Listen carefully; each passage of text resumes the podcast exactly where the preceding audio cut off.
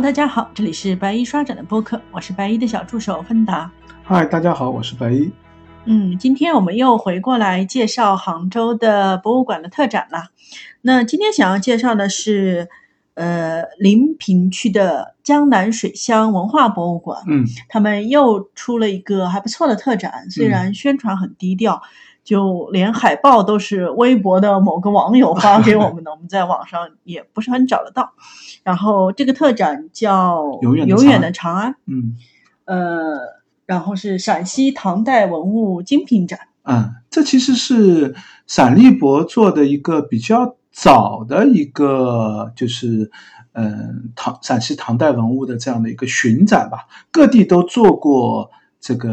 相应的巡展好像展的已经蛮久了，很多地方都展过。很多朋友这个之前也在别的城市看到过这个展，深圳啊，好像都有都做过。这个其实是嗯省博做的一种标准展嘛，就各地省博都会做一个介绍本地文化的一个核心展，可能在不同地方展陈的名称或者嗯展品也会稍微换一点，但是基本的展陈逻辑是一致的。这这个永远的长安展其实就是陕历博的一个。这个常见的外展吧。嗯，在上一期我们聊这个博物馆看展的时候，我们也聊过，就是很多博物馆会有这种长期在外的巡展，对。然后也包括说，其实我们在讲这个展的时候，也有很多朋友过来问说，浙大艺博前两年不是做过那个乐居长安的展吗？那那个展和这个展是不是一样的？那其实是不一样的，因为乐居长安也是另外一个在到处巡展的展。嗯，现在它在那个宁波博物院。嗯，快要结束了吧？应该是，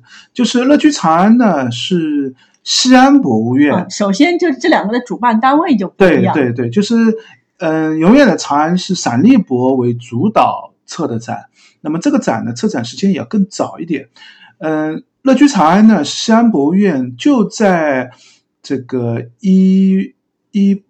八一七年的时候吧，就他好像自己玩了以后，他马上就做了一个呃核心的这个乐居场的展。在那次西安博物院自己做那个展的时候呢，文品调集的水平更高，就是展陈的这个展现里面的文物支撑的这个更好。但是因为做了他们自己博物馆做了这个展之后呢，他就把这个展做了一个我们通常所谓的缩水版嘛，就是把一些比较难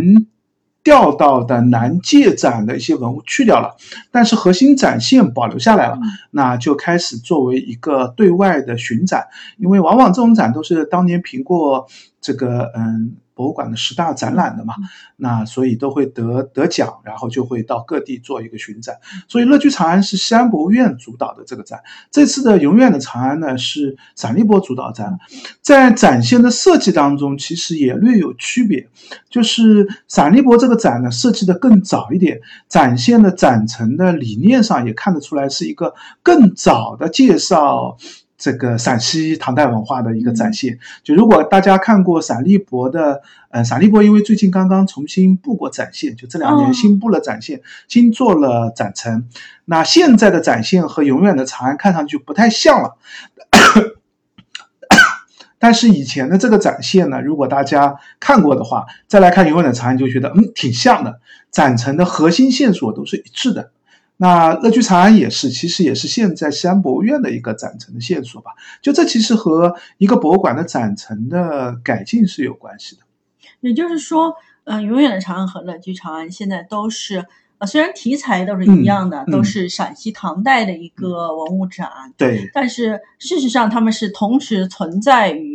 呃各地巡展的过程两两条线的一个巡展。呃，因为永远的长安更偏器物史多一点，嗯，就是它其实在后面稍微才多加了一些嗯文化史啊、艺术史啊，或者是社会史的一些因素，但是乐居长安。从一开始的主题就是以社会史和这个生活史为核心的。你看它的展陈也是里面有很多的这个嗯衣着的形式啊，使用的器物啊，这个嗯各种的使用的骆驼马啊这样的一些坐骑类的，就他的视角是从。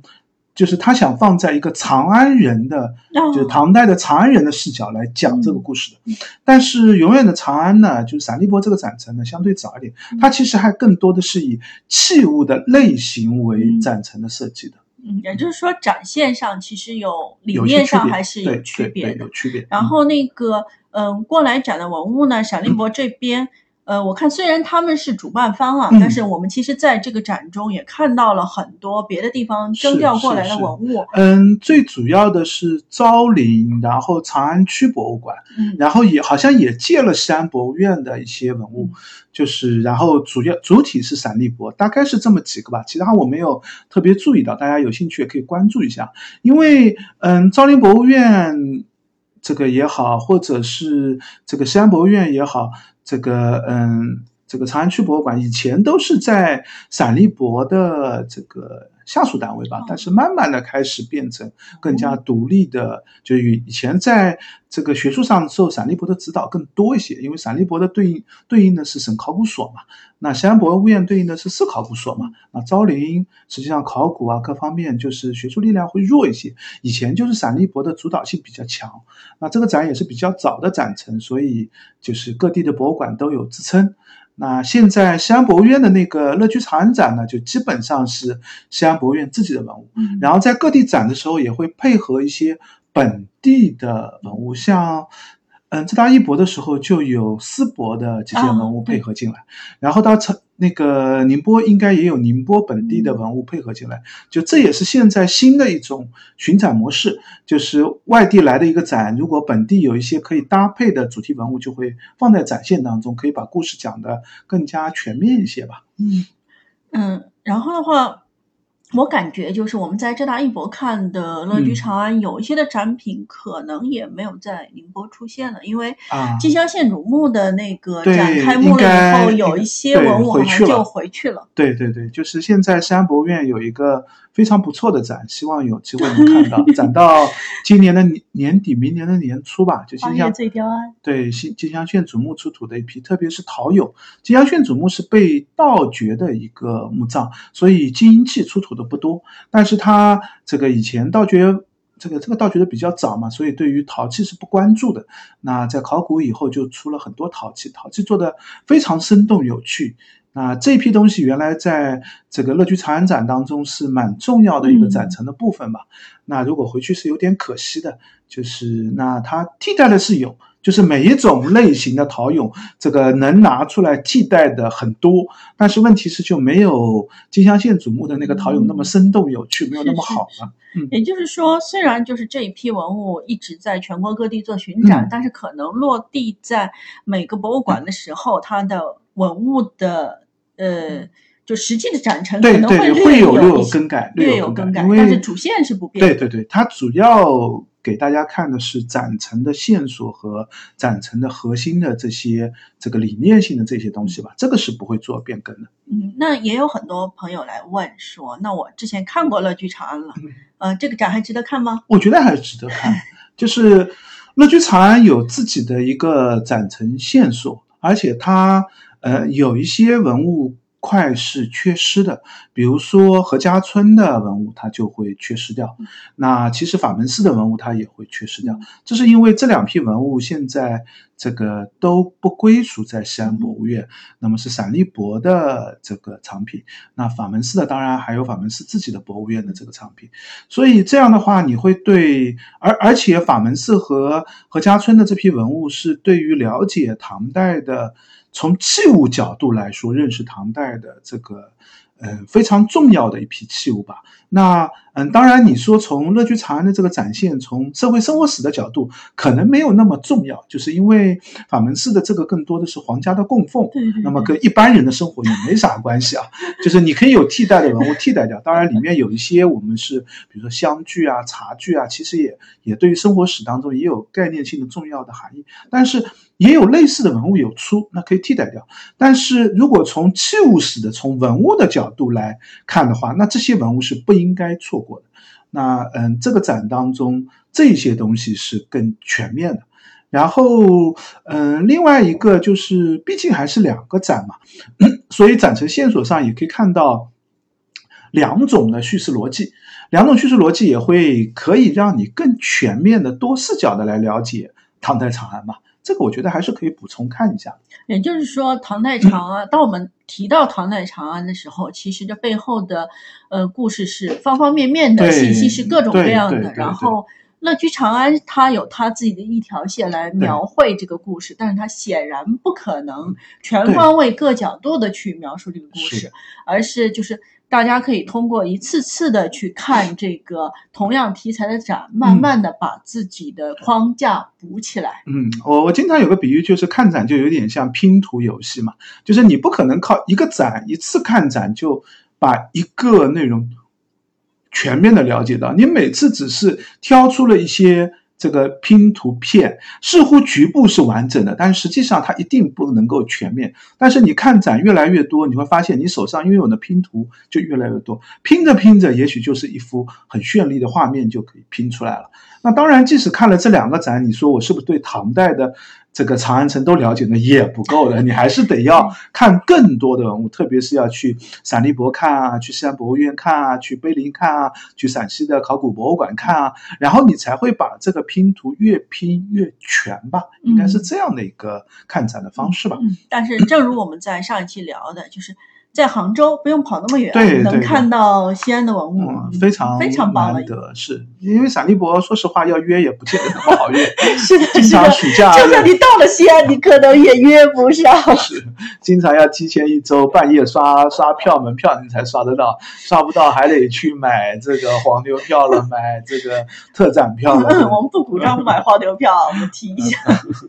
就这个，这个就你在。这个西安看展本身也有一定的难度，而且更不要说在杭州看到西安的文物。当然，推荐大家是有机会能去看一下的。对对对，那接下来的话，我想大概的介绍一下这个白毅刚才说就是几年前的这个展现吧。嗯嗯。呃，我跟白毅去看的时候，然后就是我会注意到它分了三个单元。嗯。第一个单元叫“东方之都”，是介绍这个。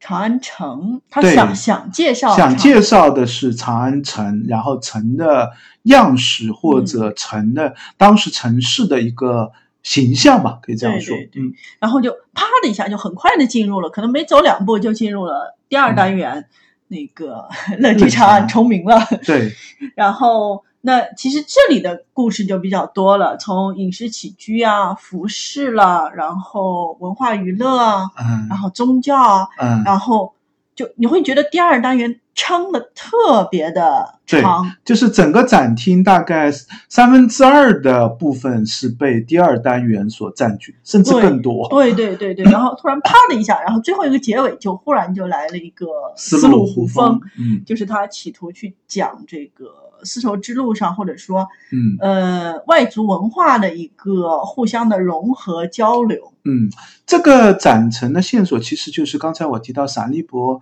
在常设展改成之前，原来的唐代单元部分就是这样的一个单元线索的。所以它中间那一段也特别。就是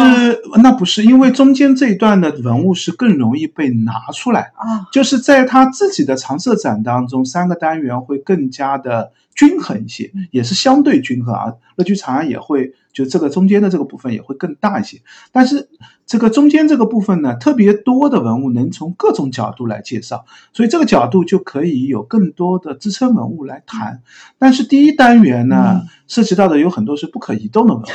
第二单元呢，会涉及到更多复杂的一些，就是如何理解丝丝路文明的这些。第三单元你想说啊？第三单元就丝路文明的这些文物，这些文物呢，有的会就是比较稀少，那可能不见得能放到展成线索当中去。另外一个呢，线索也比较多样化，角度也不太好讲，所以在对外巡展的时候，就显得第二单元的这个体量就。特别大了，其实第二单元还是在可以分一分的，就是在我看来，第二单元大致可以分成两块或者三块吧。就是嗯，器物史可以看成是一块，就是把这个嗯和饮食文化和起居和用器这个唐三彩瓷器都放在一起看成是一个器物史的单元部分。另外一个呢，就是服饰史或者妆容史可以看成一部分。就是服饰的用陶俑来展现唐代的男女服饰的这一块，可以看成一个单元。然后最后一个呢，就是宗教文化，可以看成是一个。跳过了打马球的。打马球这个其实可以把它分解为一类是跟就是器物史相关，一类是跟装束史相关。嗯，就是器物，就是就是或者把它归属到服饰当中去，就是只是一个特定场合下的一个形式。但是他自己是想 讲。文化娱乐的，对对，就是对对，就他等下我们也会提到，就是他有些器物撑不起来的时候，他用非常多的展板来补这个信息，就是因为嗯，这个主题呢，就是它很难文物很难全面的展示到，特别是像。服饰，那你唐代没有丝织物的存留，并没有真正的服饰，那它只能靠什靠陶俑存世的状态。我们看陶俑是怎么样的一个服饰，我们可以想象一下唐代的服饰大概是怎么样。包括文娱活动，那实际上是一个场景类的，那你不可能有，那只能用陶俑来。但是陶俑呢，它已经。离开了那个场景，所以这时候就需要各种的展板、图像的案例、书画的一些样式、壁画的一些材料，这些都来不了这个巡展的现场，那就只能靠图板来支撑了。这样的话，就会使得这个单元呢，嗯，可能大家背后的信息了解的不够的话，看起第二单元就会学的又多，这个信息量的接受又困难一些。那所以还是要留心图板嘛？对，要肯定要关注图板，就是要细看图板和文物的一个对应。嗯，然后我记得很印象很深的，就是他们在展那个三彩熨斗的时候，嗯，然后后面放了一张那个导演图的。对。那个吧，局部就是对对对，那个熨斗跟他们展出的是一模一样。对，那个是一个铜熨斗，它展出的一个三彩的熨斗，但是形制和样式是完全一样的。就这也是就这也是用文物来讲唐代生活可以讲的一个。合适的点嘛，这个三彩熨斗当然不可能是实用的。这个三彩它本身就隔热，你放上炭火也不能真正的加热吧？估计，而且三彩的这个应该使用不了。就当时使用的应该是青铜的，但是作为陪葬器、冥器，它出现在墓葬当中，其实代表的就是这样的一个概念，这样的一个理念嘛。那实际出土的熨斗可能很稀少，也不太会放进去，但是有图像化的一些资料可以对应起来。那这时候就需要用图板来做一个支撑了。嗯，有，然后包括说第一单元也有很多的图板，对对，第一单元讲居住在长安，这个又更困难，就是长安城怎么一个让你想象这个一千多年前的长安城，而且唐唐代的长安城的居住模式跟我们现代的生活相去甚远，就完全这个不了解的话，你是完全难以想象得到的。但幸好现在有一个好处啊，就是那个呃。《长安十二时辰》的那部影片，这个让很多一般的观众能够比较容易的想象长安城的样式了。这个以前都很难有一部好的影片，因为即使在影视剧里面，大家都不知道该怎么表现长安城，不知道唐代人的社会生活是怎么样的。那《长安十二时辰》那部片还是比较清晰的把这个嗯街坊制的长安城的这样的一个。这个坊的一个制度给表现出来了，坊门、坊的围栏，然后在长安城在生活的东西市的这个这个嗯市集的场景是怎么样？就这些嗯可以让大大家更直观一些吧。但是说实话还是很困难，像建筑啊，像一些建筑当中的器物啊，那只能用零碎的，像瓦当啊、这个砖啊或者这些。但其实全局的建筑你是很难有认识的，这时候就需要其他图像化的例子了。然后在那个第三单元，我觉得其实这个故事要讲，其实可以讲蛮长。对，就这个单元，就第三单元，如果思路单元如果要讲的多的话，其实是可以撑起单独的一个展览的。就思路可以变成一个专题来讲嘛。那他这里就一定不能做的这么大了，所以他选择了一个嗯核心线索，可以认为他基本上就核心归结为一个就是嗯陶俑当中出现的胡人。那你看各种各样的胡人形象，另外一个就是出土的西域来源的器物或者西域来源的一些图案，那玻璃器啊，或者是这个曲杯啊，或者是上面的摩羯纹啊，或者是一些这个嗯连珠纹啊这样的一些纹样，那么这就说明是一个外来的因素吧。嗯，但是在那个乐居长安的展里面，其实整个的展它虽然没有把它作为一个主题在拎啊，其实它在。很多方方面面方方面面，你都你都能感觉到说，哦，这是一个文化包容融合，或者说开放大气的一个一个感觉。对，这就是其实是我觉得是乐居长安展做的更合理、更好的一个方面，就是唐代长安城的这个思路的外来的因素啊，它。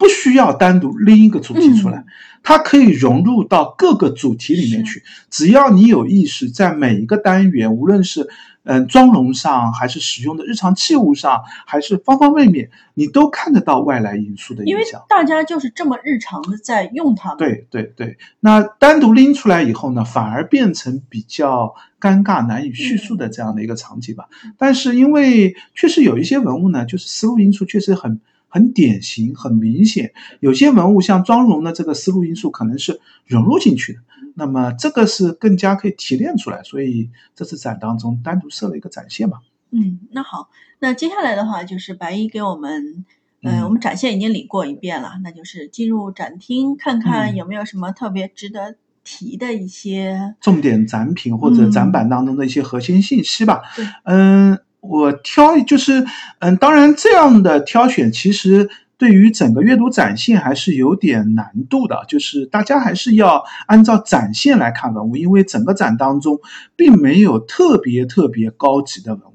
就是相对来说拿出来的文物还是这个，嗯，以闪立博自己的藏品来说，都是大概是这个可挑选的几件当中挑了一件相对普通的。但是也是很代表性啊，有典型代表的这样的一个文物，嗯，这样的话呢，就是其实核心不是让大家去看精品文物的，不是一个精品文物的展，大家还是要按照展现、按照逻辑线索去理解。但是确实有些展品呢，可能不稍微解读一下，可能就很容易错过。比如说，嗯，这个第一单元东方之都里面有一块大明宫出土的一块砖。这块砖应该是这个大明宫的一个建材吧，但这块砖上呢写了这个嗯七个字：天八玄武大内，然后有一个砖字，就这样的几个字。那这几个字代表什么意思呢？那其实这个意思也可以解读大明宫到底在这个嗯唐代的。宫殿殿宇当中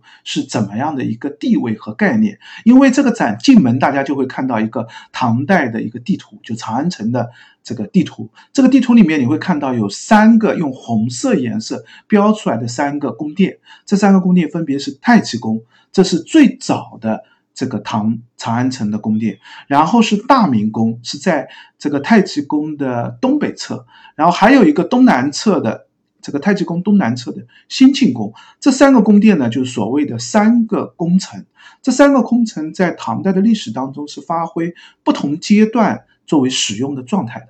大太太极宫是最早建的，也是嗯高宗和唐太宗时期最多使用的一个皇宫，而且里面的这个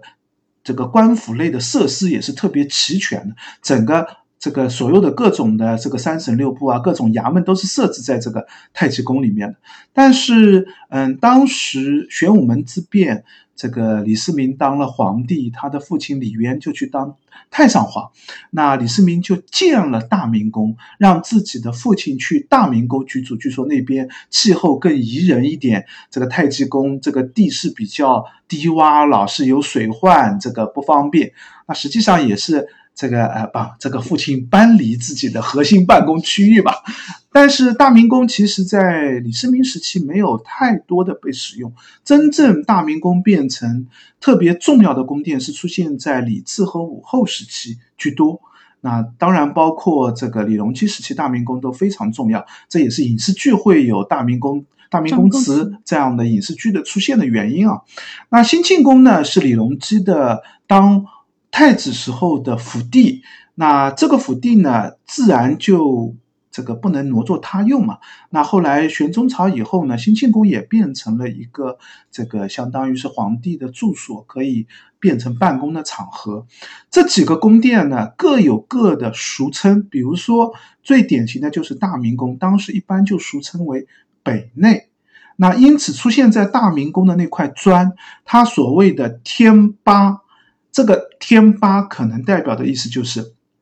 天宝八年。那是李隆基时期这样的一个年号，然后玄武呢，我们知道四神当中玄武代表的就是北方，所谓的玄武大内指的就是北大内，北大内就应该是大明宫，所以它出土在大明宫，然后这个大明宫所使用的砖需要把它的使用场合、它的制作时间都写上，就说明这个砖一定不是在，不是为大明宫专制的。就如果都是为大明宫做的，它一定不会混乱掉。它一定是有一个专门做砖的地方，它既要给大明宫做砖，也需要给太极宫做砖，也需要给其他地方做砖。不同的地方，它会有专门的各种砖的一种制式，用的数量，它才需要用一个标志把它区分出来，免得使用出现混乱。这背后代表的都是官方的一个运作的。这样的一个模式吧，就是这个器物或者这些材质运作制度史上的一些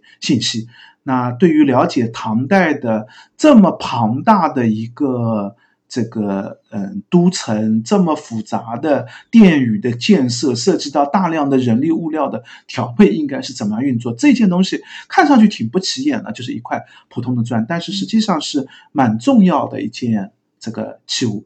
那还有一件也是比较容易忽视的，就是一个鎏金的铜铺手。这件在展厅当中，嗯，标的是出土在庙家寨，这个庙是寺庙的那个庙。但是我查了一下，我似乎找不到这个庙家寨的地名，我只能找到西安城最接近的一个地名是那个。庙就是绞丝旁的那个庙姓，缪姓的那个缪缪家寨，那不知道是不是地名的一个变迁的原因啊？大家如果有信息的话，也可以在评论区告诉我们。但是这样的鎏金铜铺首。出土的数数量是不多的，而且往往都出土在高等级的墓葬当中。之前比较著名的鎏金铜铺手，一件是出现在张怀太子墓当中，还有一件出现在隋炀帝的墓葬当中。这两个墓葬当中都有出鎏金铜铺手，在大明宫的遗址也有出鎏金铜铺手。可见这样的鎏金铜铺手基本上都出现在皇家高等级的建筑当中。这件虽然看上去这个不见。得会起眼，但是它的等级和制度形式都是非常高的。而且这件，这个我查不到更多的资料，也不知道这件对应的建筑形制或者对应的这个墓葬是哪个墓葬。本身应该是相当有地位的一个墓葬，可以看出，就是在唐代甚至到后代，墓葬的这个文物等级出土的文物代表的身份等级的因素，其实是可以用这一件文物来做一个代表的。还有一个稍微给展厅纠一下错的，就是在。展厅正中间放了一件这个，嗯，这个他称之为莲花纹的陶柱础，但实际上这件并不是一件柱础，而是一个帷帐的底座，就是实际上中间插一个木杆，这个木杆是搭起一个围帐的。如果是柱础的话，那是建筑的这个柱的基础，就柱底下放的那块石头，不可能是那么小的，也不可能是陶制的，一般都是石制的。就是这一件，大家也可以稍微看一看。这是第一单元部分嘛？第一单元部分就是体量不大，但是展板，嗯，上面的文字内容和展板的介绍，对于理解长安城一百多个坊，整个长安城这么大的一个规模的体量，对于认识唐代的长安城，其实有蛮多信息可以去看的。然后是第二单元，就是乐居长安，这里面的因素就比较多。我大致按照刚才我提到第一个单元，可以看成是器物单元的部分。器物单元部分特别适合的就是以材质来区分。那这里面这个首先看到的是一件石壶，就是一个。这个嗯，吃流吃手流的一个石壶，这个石壶呢，嗯，看上去并不起眼，就是石头做的一个这个酒壶或者是茶壶的样子。但实际上，这个墓葬出土在嗯十里斯的这个墓，十里斯是武威人，十四里啊，十四里十四里的这个墓葬当中，十四里是一个武威人，武威的史家也是非常重要的一个家族。后代里面有名的人非常多，这件这个这样的石壶出土的有好几件，其实，嗯，日本的天理参考馆也有一件非常相近的，也是吃手流的这样的一个石壶的样子。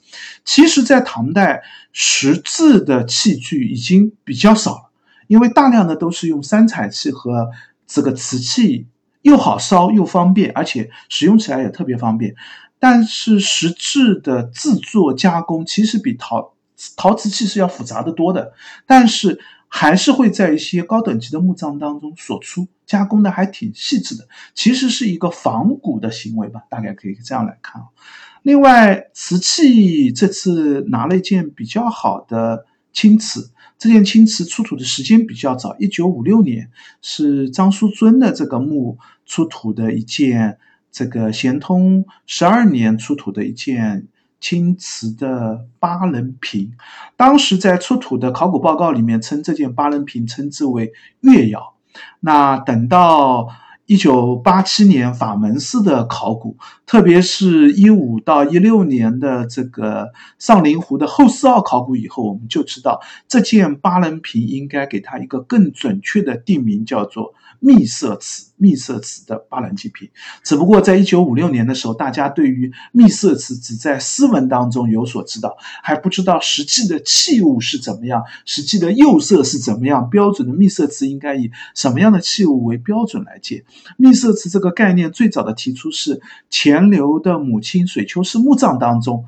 提出来的就是觉得，哎，供器的秘色瓷，它给母亲的这个瓷器颜色也很特别，做法也很特别，这是不是就是以前提到的秘色瓷？但是根据法门寺的考古，我们知道，其实这件这个一九五六年的八人镜品就是一件标准的这个上林湖湖后四号官窑的窑子所烧制的秘色瓷，这个是可以关注一下的。然后，另外还有黑釉瓷器和白釉瓷器，这里面重点推荐一件，就是韩生在出土的一件白瓷的皮囊壶，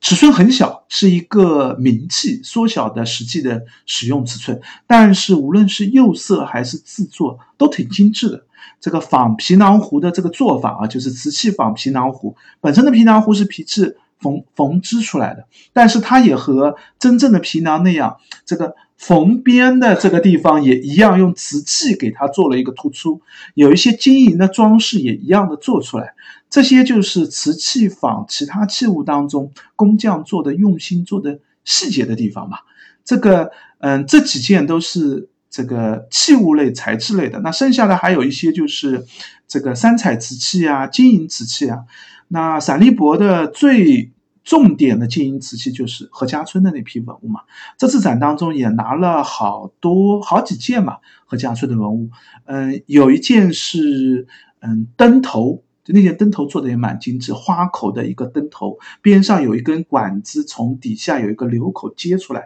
那灯芯就插在这个管子上，这个灯具的使用也是挺别致、挺精致的，还有一个小的锁，这个何家村的这批文物，嗯。这个特别重要，就是陕历博有一个专题的展厅，就是何家村遗宝，把何家村的比较好的上百件文物都在那个展厅当中有做展陈。实际的何家村是两个瓮里面出了一千多件的文物吧，数量非常非常的大，而且各类器物都有。对于我们了解唐代的，因为这批器物的等级也非常高。虽然对它的来源和较长的因素有一些讨论啊，有各种猜测，现在学术上也很难定下来。但是这批文物一定是唐代最高等级的一批文物，和法门寺的可以看成是两类来源的核心展品。法门寺是跟佛教相关的、跟皇家供奉相关的一个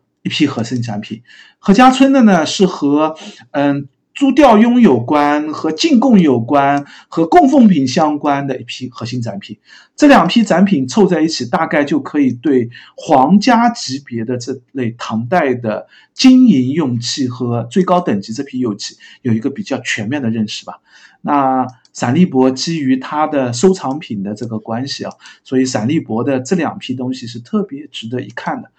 里面这次还来了这个银饼和银。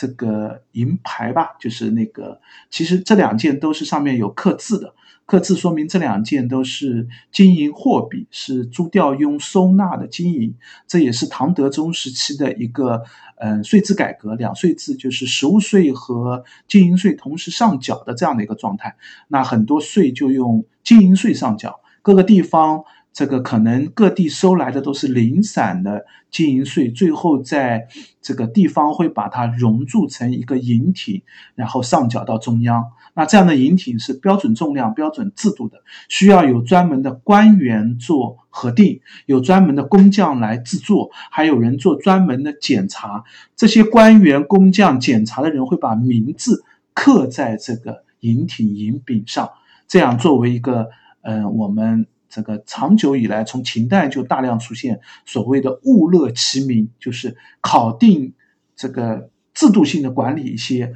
这个器物，需要有这个检查制度的相应的管理的这样的一套制度吧。那嗯，器物类单元基本上大家看到的就是这些种类。那我建议大家也是以这个材质的类型去认识它。当然，展展厅的展牌当中还提了另外一个。线索啊，大家也可以思考一下，就是器物的用途是什么？那唐代的各种各样出土器物最常见的用途就是茶具、酒具。那实际上还有一类用途，虽然在展板当中没有提到，其实也是非常重要的一类器物的用途，就是香具。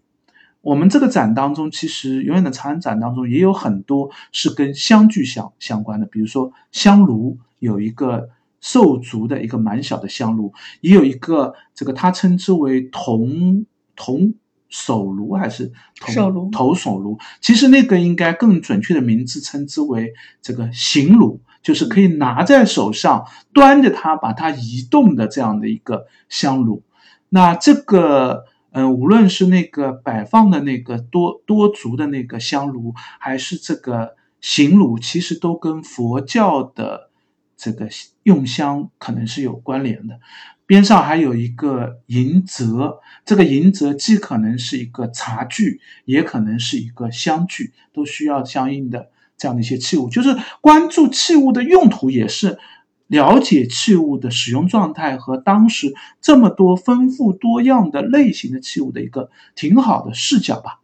这个我可以看成是乐居长安当中的第一个单元部分。然后第二个单元部分就是妆容的部分，妆容的部分最多的体现的就是在这个各种的这个嗯男性、女性的装束上。那嗯这次展当中和乐居长展这个当时也差不多，因为这个解读基本上是一个标准知识的解读。嗯，基本上就是首先男性有一套按照等级官位的。差别有相应的装束的级别，比如说可不可以用玉，可用金还是用银还是用铜铁？你用的这个，嗯，比如说腰带可以用几节的，有多少个这个跨的？你用的冠可以用几梁的？这些不同的身份都会有等级的这样的一个差异。那这样的等级差异呢，首先是在制度的文献当中有提到。那文献呢，我们看看是不直观的，就是这样一说而已。更好的就是在博物馆里面，我们可以结合文物，可以看到相应的等级制度。当然，男性的等级制度不全面，就是因为陪葬当中的陶俑，他不会做特别高等级的官员的装束，往往在墓葬当中出现的文官的一些官员的五官类的。陶俑，它其实并不是真正的把官员的形象做出来，它是在墓葬当中做一个陪侍墓主人的一个这样的一个官员的身份，代表墓主人身份珍贵嘛？那官员都要跟你在墓葬当中做服侍你，做陪侍你，就是墓主的手下啊，对，大概是这么一个概念。所以这些官员呢，其实是一个普通的低级官员。所以装束上呢，你会看到装束基本上是普通的一个官员装束，但是他们可以和一些，呃，男性的侍者或者仆人的装束做一个巨大的区别，就是官员和吏和侍者他的装束是有截然的区别的。比如说头上是戴普头还是戴冠，身上是可以穿长袍还是穿一个这个。这个比较束束缚比较紧的这样的一个紧身的衣服，甚至有一些仆人身上有一些明显是适合劳作的，要系一些背带啊，穿一些紧身的马甲啊，需要穿裤子啊等等这样的装束。那当然我们可以看出，就是呃，文官和武官的装束上的另外一套区别啊。这一块大家展厅当中也有介绍，大家可以看看展厅当中的文物来了解一下。那最多的在装束式当中，陶俑能看出最丰富的是女性的一个装束，女性装束又以头饰和身上的服装为核心，就是既有身份等级的差异，就是。不同等级的这个女性装束差别是非常非常大的，从最高等级这个高发髻的、遍插各种饰品的，到中低级的这个头饰开始稍微简化一点，装束稍微简单一点，再到仆人的、丫鬟的那个这个等级的，应该有特定的一个这个头发的装束。那身上的衣着也会应对着各种的等级有差异，还会有唐代的女性会有丰富的一个使用场景，会骑马、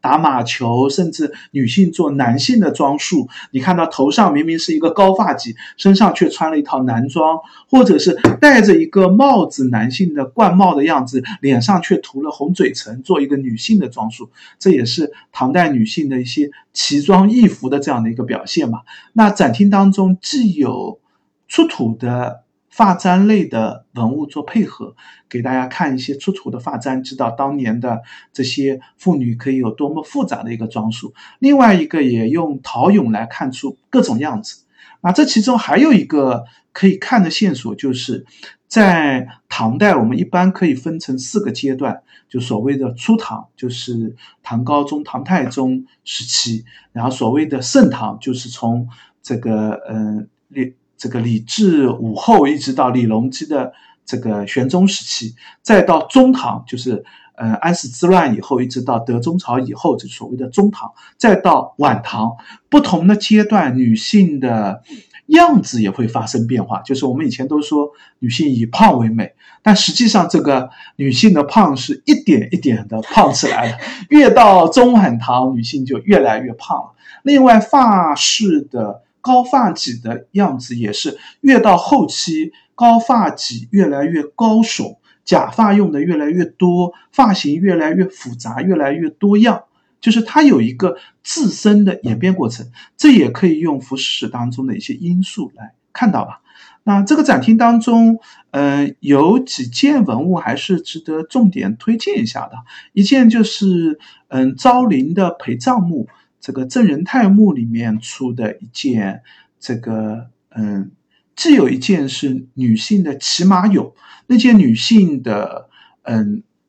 用彩绘的样子把她的面容、马的装束、马身上的这个泥障啊一些样子都画出来。这个这件做的特别的好，就是在。陶俑当中，三彩俑也好，或者一些彩绘俑当中，其实是有比较大的水平的差异的。当时唐代应该有专门制作这样的名器的一些店铺吧，也有专门做这些的工匠。这些工匠呢，其实有很大的水平高低。有一些普通的墓葬当中，我们看到这个工匠就是很粗制滥造的，随便做一个，有个概念化的给你做好就行了。那一定是因为。墓主人的身份比较低，出的钱比较少，但是在一些高等级的墓葬当中，陪葬的陶俑显然是制作的特别精美、特别好的。那这件郑仁泰墓出的这件女性的骑马俑，就是一件特别值得看的。这个看点既在于彩绘的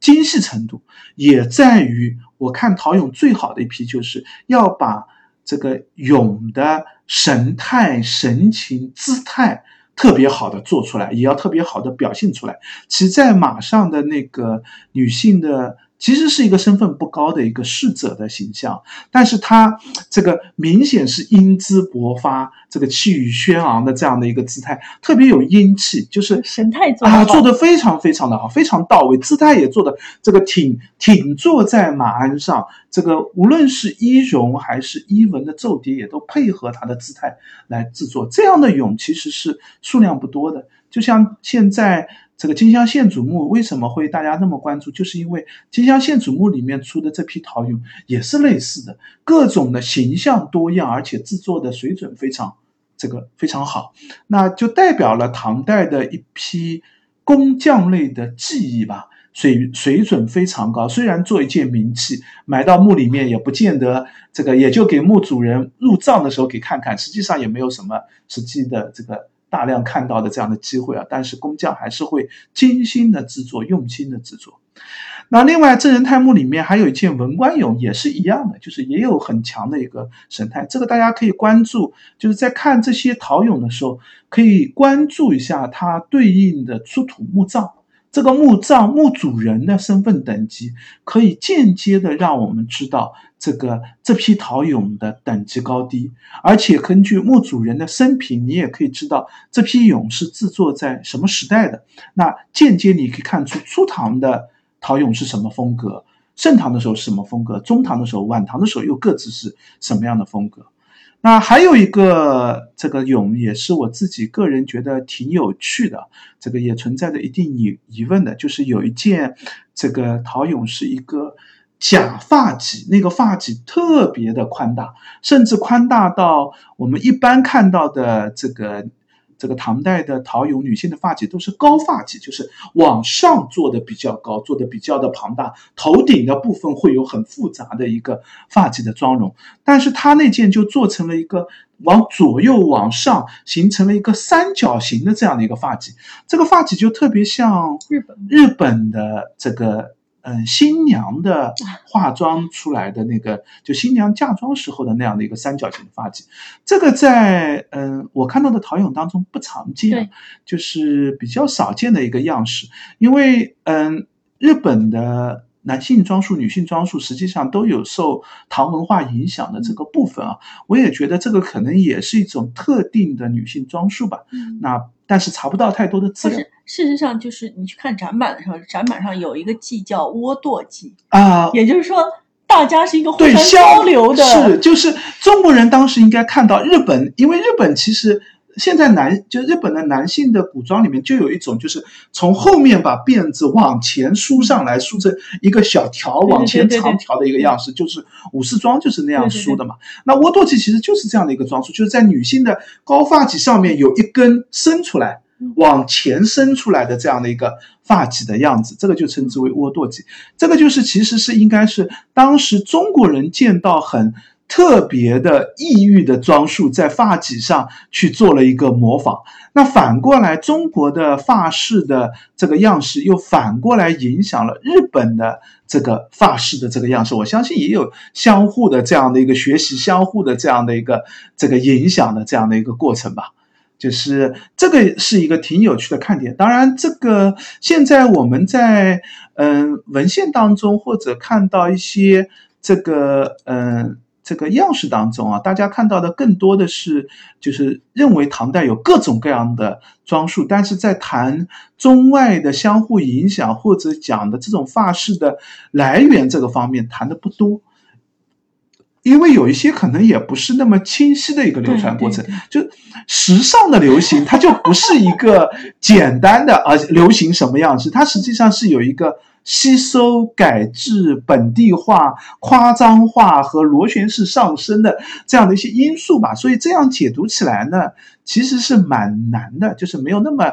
简单的可以下一个结论啊，特别是如果是学术书籍的话，它下的比较严肃的话就比较难。但是我们这个如果作为自己的兴趣点看看的话，其实你是可以看到多种文化的交汇现象的。特别是如果你了解，嗯，各个地域的。常见各种各样的装束，各种本地化的外来影响的装束，你就会看到时尚的流行就是一个风潮，就是从东边吹到西边，再从西边又吹回来，来回的影响，这个各种变大了又变小了，夸张了又收缩了，就这样的一个这个演变过程，跟我们现在的这个时尚流行没什么本质差别啊，都都都是一样的。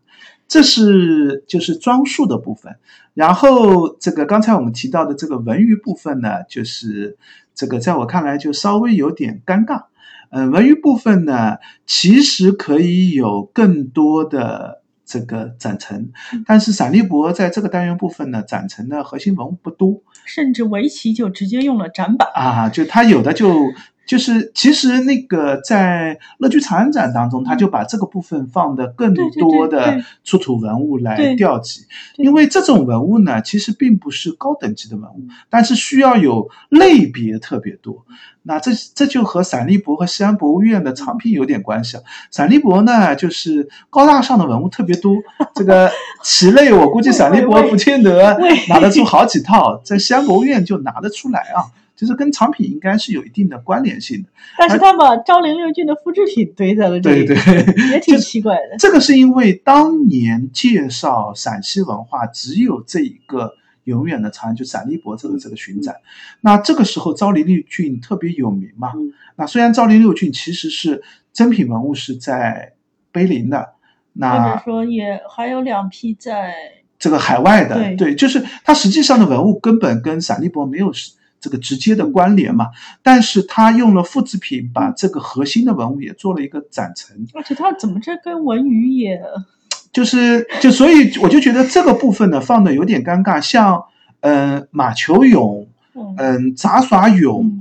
这些马就是嗯这些呢是可以归属到就是大的服饰史就是这个范畴里面，你马球俑就算作一个特定的服饰嘛，就是呃那这个狩猎骑马的时候你应该穿什么样的装束，会带什么样的东西。那另外一类呢，比如说出行的时候用到的一些用具，像这个昭陵六骏的马的样式，这又可以归归类到器物类里面。就所以这个单元呢，本来其实可以拆分掉，或者需要把这个单元更加丰富一点，变成一个更加。独立的单元，其实这个单元他想讲的故事就是唐代人的社会生活是非常丰富多彩的，既有高等级的贵族的一些娱乐活动，比如说马球，比如说狩猎，这些是一般平民百姓享受不到的；也有很多世俗的日常百姓可以见到的，比如说上元节的灯会啊，各种的娱乐活动啊，野外的踏青啊，或者是一些。这个民间的游戏活动、娱乐活动，这些在唐代既是嗯非常受欢迎的世俗的享受，也是贵族也会在宴席当中、该各种场合当中会这个见到的各种场景。所以在墓葬当中，高等级的墓葬当中也会出，在我们记录的文献当中也会看到社会场景当中会有丰富多彩的这样的一些面貌的吧。所以这个单元部分呢，是可以把它。更加完整的表现出来的，那当然巡展呢就受限于规模和文物的等级吧，所以我觉得展开的不多。嗯，包括后面的宗教单元部分，实际上宗教单元也是一个非常核心的单元。嗯，唐代的佛教、道教，甚至是显教或仙教，或者是那个嗯基督教。这个伊斯兰教各种的教派都汇聚在长安，因为有大量的外来的人，甚至有很多这个西安的一些遗迹、一些寺院、一些故事，都是和这些教派这些因素是有关的。那本身是可以讲一个非常丰富的故事的，但是这里面呢，就是现在没有一个宗教太好的解读的线索。就是这么多的教派，这个杂乱纷呈的呈现在这个整个唐安过程当中，而且长安的这个宗派的兴起兴盛、贬低打压、流行，其实讲这个故事会非常的复杂，而且没有太好的一个能够让大家比较简单的理解的一个角度吧。所以这次展陈当中呢，就用了一个挺简单化的一个表征啊，就是啊。道教的归道教的，佛教的归佛教的，其他的一些宗教提一句话，这个就过去了。所以这样的话呢，其实介绍的深度就不深，但是至少我们可以看到这个教派的杂糅，当时的各种宗教信仰的各种流行都有吧。那这里面有有几件文物，我觉得是可以特别重点介绍一下的。一件或者一系列的一一件，就是长安出土的金铜造像。就是这种造像，我们也可以给它一个专门的名称啊，叫做长安样，就是长安的样式。因为金铜造像呢，一般都是模制的，所以金铜造像呢都有一个范本，都有一个标准的样式。不同的时代、不同的地域，它会形成一种固定化的模式化的一种样式。那在唐代，最主要流行的两种样式就是长安样和龙门样。就这两个样式，对于整个佛教造像，特别是金铜造像的这个流行是有重大的影响的。那这次展厅当中展了两件观音的金铜造像，基本上就可以看成是菩萨观音像的一个长安样的标准件。另外一件展了一件。这个嗯，佛的一件金铜造像，这件也可以看成是唐唐代佛像的一个长安样的标准样式。那如果大家有机会去龙门、去洛阳看这个相应的金铜造像，你就会发出发现，这个龙门样和长安样在脸型上啊、在姿态上啊，在器物上是有略有一些区别的。那这是唐代这个比较重要的一个佛教知识化的一个样式吧。那还有一件可以重点。向大家介绍的就是有一块泥制的小的一块，嗯，佛像。这块佛像它有一个专用的名称，称之为善业泥。善业泥是，嗯，在文献当中多次提到，易经也在自己的文献当中提到，就善业泥是来自于印度的，是一种磨制的这个佛教的造像。因为石质的造像或者金铜的造像做起来比较麻烦嘛，那这个磨制的泥制造像就可以批量化的制制作，它只要有一个模板，那只要有泥把它压一压，就可以出现一个泥板的造像。这样的泥板造像呢，这个唐代最大的一个流行，据说就是玄奘从印度带回来的善业泥，就是。这个文献当中也有记啊，《大唐西域记》当中也有这个进士的提到。那到了玄奘以后，就看出这样的善业尼，这个嗯出现的数量非常多，而且最主要出现的地方就在玄奘回到长安以后，就在兴福寺译经嘛。那据说兴福寺里面有大量的这样的善业泥，我们现在就在兴福寺的遗址周围出土了大量的这样的善业泥。展厅当中展了一件善业泥的大名品啊，就是苏常氏所做的善业泥。这件善业泥展的是正面，正面下面除了一佛二菩萨的造像之外，下面有一个这个文字，写的是“诸法从缘生，如来说是因”，就是。如来菩萨说了诸法是怎么样缘生缘起的，然后诸法从缘灭，大沙门所说就是这实际上就是这个嗯佛教教义就是既有缘生又有缘灭。这个大和尚讲法的时候讲的核心点就是缘灭又应该是怎么样的，就是这其实是颂扬佛教的这样的一个用意吧。然后在背后写了一个大唐。这个印度佛，首先有句很重要的这个典型啊，印度佛像，这也是首先出现“印度”这个词的源头。就印度这个词，就是最早出现在善业里当中，不是出现在文献中的，不是出现在文献当中。就我们知道，当时称那个地方就称之为印度。印度佛像，大唐苏常氏，嗯，普同等共作。嗯，苏常氏应该是一个宫廷的宦官吧，然后普同很可能是一个和尚，也可能意思就这个有有有一两说的解读啊，一个解读是一个和尚名称为普通，也可能是苏常氏和一批人，就是普通，就是代表的是很多人共等共做，就是做的这批佛像，这样的善业泥应该数量非常非常多，就是嗯，现在出土的也有一些这个。有完整的，也有零散的，也数量也不少。这样的东西其实是和唐代的佛教的理念观念是有关的。后来在中原地区的佛教当中，这样的善业泥就几乎消失了，我们不太看得到了。但是在藏传佛教当中，我们看到了它的一个样式。但是在藏传佛教当中，它有另外一个名称，叫做叉叉。就是如果现在大家到藏传佛教西藏的这个寺院里面，会看到很多佛像的供奉的下面会有很多信众摆上去，很多的这种叉叉堆叠在那里，其实上面也是佛像或者造像，那这个造像也是一个供奉品，也是一个供奉物。说明这样的来源很可能在印度，在东南亚地区啊，一直是流行的，只不过没有太多的，后来就没有太多的进入到中原的佛教观念当中。那这件三叶泥，其实在之前的，嗯，这个，嗯。浙博有一个非常好的佛像造像展，就是故宫浙博四川博物院巡这个巡展过的。梵天东土的那个并蒂莲华的那个展，那个展的最后也放了这件善叶泥，因为这件善叶泥是非常重要的，是印度佛教和中国佛教的一个交汇影响的一件证物。就是刚才我们提到，首先出现了印度佛像，又是中国人大唐所做，所以这件在当时那个展当中也有展陈过。这次展和上次展都挺可惜的，就是都只给你看到了正面，背后你却。看不到，因为展厅当中为了文物的安全嘛，就是展厅放在那里的时候，这个如果把它立起来展陈，毕竟是一个泥制的，虽然低温烧制过陶瓷有一定的硬度，还是怕它的有所损坏吧，所以基本上都是倚靠在那里，平放在那里，那你只能看到一面，那一般一般给你看的都是正面，虽然正面没有这个核心信息，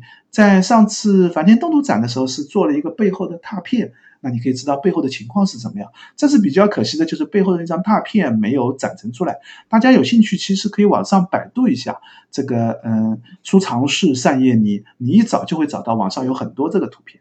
这样的话，最后还有一个单元，就是这是第二单元部分啊，就我们介绍的也特别长。最后一个单元部分就是刚才我们提到的。思路的这个单元，思路单元呢，在我看来，它放了两个线索，一个线索就是外来人的形象，里面最多的就是胡人，而且这个胡人有各种各样的胡人，有西域的胡人，有东南亚的胡人，有这个昆仑奴，就是有这个嗯扁平鼻子的东南亚的那些人种。如果你对于各地的人种形象有所认识的话，你可以看得出来在。做造像、做器物的时候，它对应采用的人种的类型是有区别的。比如说，和骆驼在一起的，往往是西域的胡人；骑马的那些人，往往是这个草原民族的那些胡人形象居多一些。然后和大象在一起的，往往就是东南亚的这个胡人的形象。那甚至还其实还有啊，这次展当中没有出来，比如说牵狮子的，那就应该是昆仑奴的形象。就这些，其实在唐代人，他们不仅看到了各个地域的胡人，而且他其实知道这个胡人是从哪里来的，他应该和什么东西在一起。唐代人是非常熟悉、非常清楚的。到了后代人呢，胡人就越来越模糊了，因为见到的胡人就不多了，就是越来越简化了，或者变成概念化的一个胡人的形象。这是一个类别。这个展厅当中，大家也可以一个一个的脸看过来，这也是蛮有趣的一个点啊。另外还有一个类别呢，就是西域的文化或者器物类的符号，既有连珠纹的一个陶。瓶陶这个陶瓶上是有一个连珠纹的纹饰，它这件这个文物应该是叫做这个盘口的陶瓶，但实际上比较重要的是在这个陶瓶上出现的一个，嗯，这个应该什么滴滴滴水形还是滴珠形啊？就上面是水滴形，对对对，水滴形边上是有这个连珠的纹饰，中间应该是一个嗯宝瓶的样式。这个样式实际上也是一个典型化的西域化的一个符号，边上包括一个嗯花卉的图案，下面有嗯这个绶带的垂落，这个在波斯文化当中也是非常常见的。所以这件陶瓶虽然可能是中国制的，但是上面的文化符号完全是一个西域化的这样的一个形象，包括边上的那件。这个银曲杯，曲杯里面是一个摩羯的纹样，这个摩羯纹样也是一个印度经过这个嗯亚洲区、中亚区域传进来，那么呃这个带来的一个文化符号，包括曲杯其实也是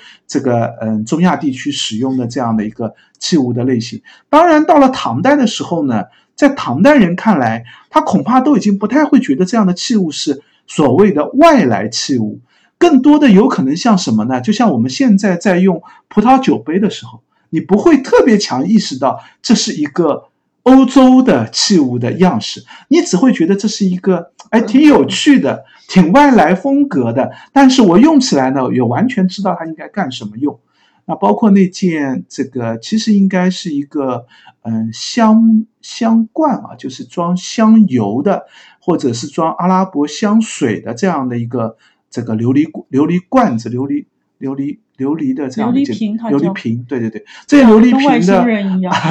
有凸起的圆圈形的一个个的凸起，就这种其实也是罗马吹玻璃的一个造型啊，因为这样的造型很难做，就你想想看，它的外形是要感觉是要压制出来的，但是压制的琉璃你怎么把它压完了以后，里面的中空还那么。这个鼓吹起来呢，这其实是吹玻璃的一个技术的体现，它就要在一个模具里面把玻璃给吹鼓起来，吹鼓了以后，外边缘就会被那个模具所压制，出现一个奇特的造型，既有一个个的凸起的那个，也有这个圆曲各种的花纹的形制的吧。现在其实，在那个嗯，我们之前也聊到过平山玉夫的那个。那个玻璃器的巡展当中，这类的器物其实蛮常见的。那些器物都是中亚这个地中海沿岸出土的，这件呢是中国出土的。但是这件器型无论是制作还是样式，我们一眼看得出来，这是一件外来器物，是传入中国的一件器物。所以用这样的一些。外来的文物也好，外来的纹样也好，外来的一些题材也好，比如说那个贝壳上雕刻的胡旋舞啊，或者是胡腾舞的一些样式，在中国的器物当中是非常非常多的。就这些因素解读了一个这个大唐外来的。文化的一个传入吧，也是一个融汇交融的一个现象。当然，就像刚才我们说的，其实这个单元都不见得一定要独立。如果大家带有这样的眼光，知道中外文化的一些特质，你回头去看看前面展现当中大量的线索当中，我们都会看到外来。这个展里面好像还没真没有那么多。嗯，没有那么明显。比如说皮囊湖，这其实也是一个草原传进来的。嗯。当然，这个嗯，胡人的形象在前面的这个嗯。陶俑当中，其实也有出现了，就是没有像乐居长安展那样那么典型，就是他已经把它融进去了。这里呢，他是把相应的一些单独挑出来做了一个展陈的部分吧，基本上就是这样的一个单元线索吧。当然，有很多文物都没有太多的细致提到，嗯，建议大家有兴趣可以展厅里面找找这个关注的点，嗯。那整个展的介绍我们就这么多，然后这个博物馆也不是我们第一次聊了，嗯，我们在第三十一期的时候，就是它刚开展的，就江南水乡文化博物馆刚开展的时候，我们。也介绍了一下这个博物馆以及这个博物馆的曲折经历 余杭和临平的爱恨情仇。嗯，就是临平区现在是独立出来了。对对对，以及这个博物馆的开展的一个特展，就是宝鸡的青铜器，当时做了一个特展，那个也是非常难得的一批，这个嗯挺远的一批文物，而且品质虽然不是最顶尖的，但是其实在杭州能看到的非常好的一批青铜器。所以就是我觉得。江南水乡文化博物馆，他们现在的特展水平都还都还挺值得看的。是的，对。然后在呃三十一期的那个期节目里面，我们也花了十几分钟聊了一下，就是这个博物馆的长展。嗯。所以在这边我们就不再重复了。对对，有兴趣的话可以回到三十一期的时候听一下。嗯。呃，然后的话，那就是观展的话，还是要记得在这个微信公众号，就是。他们的微信公众号还不是他们自己的馆名，好像是是的。啊，就是叫江南啊，中国江南水乡文化博物馆，好吧，本来应该叫余杭区博物馆，忽然叫的这么高大上，对对对。对，那么就是呃，记得做一个预约，他们是有两个馆区，东馆区和西馆区，现在的展陈是在东馆区，就是他们的西馆是他们的老馆，这个嗯，东馆是他们的新馆，那临展是放在新馆的，但是实际上大家预约。的时候，顺手就把东莞西馆一起勾上好了。对，这样的话，嗯，其实不去也不要紧，就是并不会给你一个就是门槛之类。也可以去啊，也可以。当然，更推荐大家可以去看一下。就是两个馆区，如果你比较认真的看下来，基本上是要一天的时间的。那中间，因为如果你两个都约的话，就可以中午的时候出去，这个找个地方吃饭。周围吃饭的地方还蛮多的。是的，他们。馆的周边有蛮多因为他人民他本身在人民广场嘛。对也是他们临平区的区中心中心的地方上次我们也聊过就是地铁啊然后开车过去停车啊都还算方便的嗯是。嗯好那今天的介绍就到这里也欢迎大家留言或者评论告诉我们你们还想听哪个展览或者哪些古迹也欢迎大家关注我们的微博和微信公众号我们都叫博物馆刷展的白衣客。嗯欢迎大家点赞关注转发三连。再见。拜拜。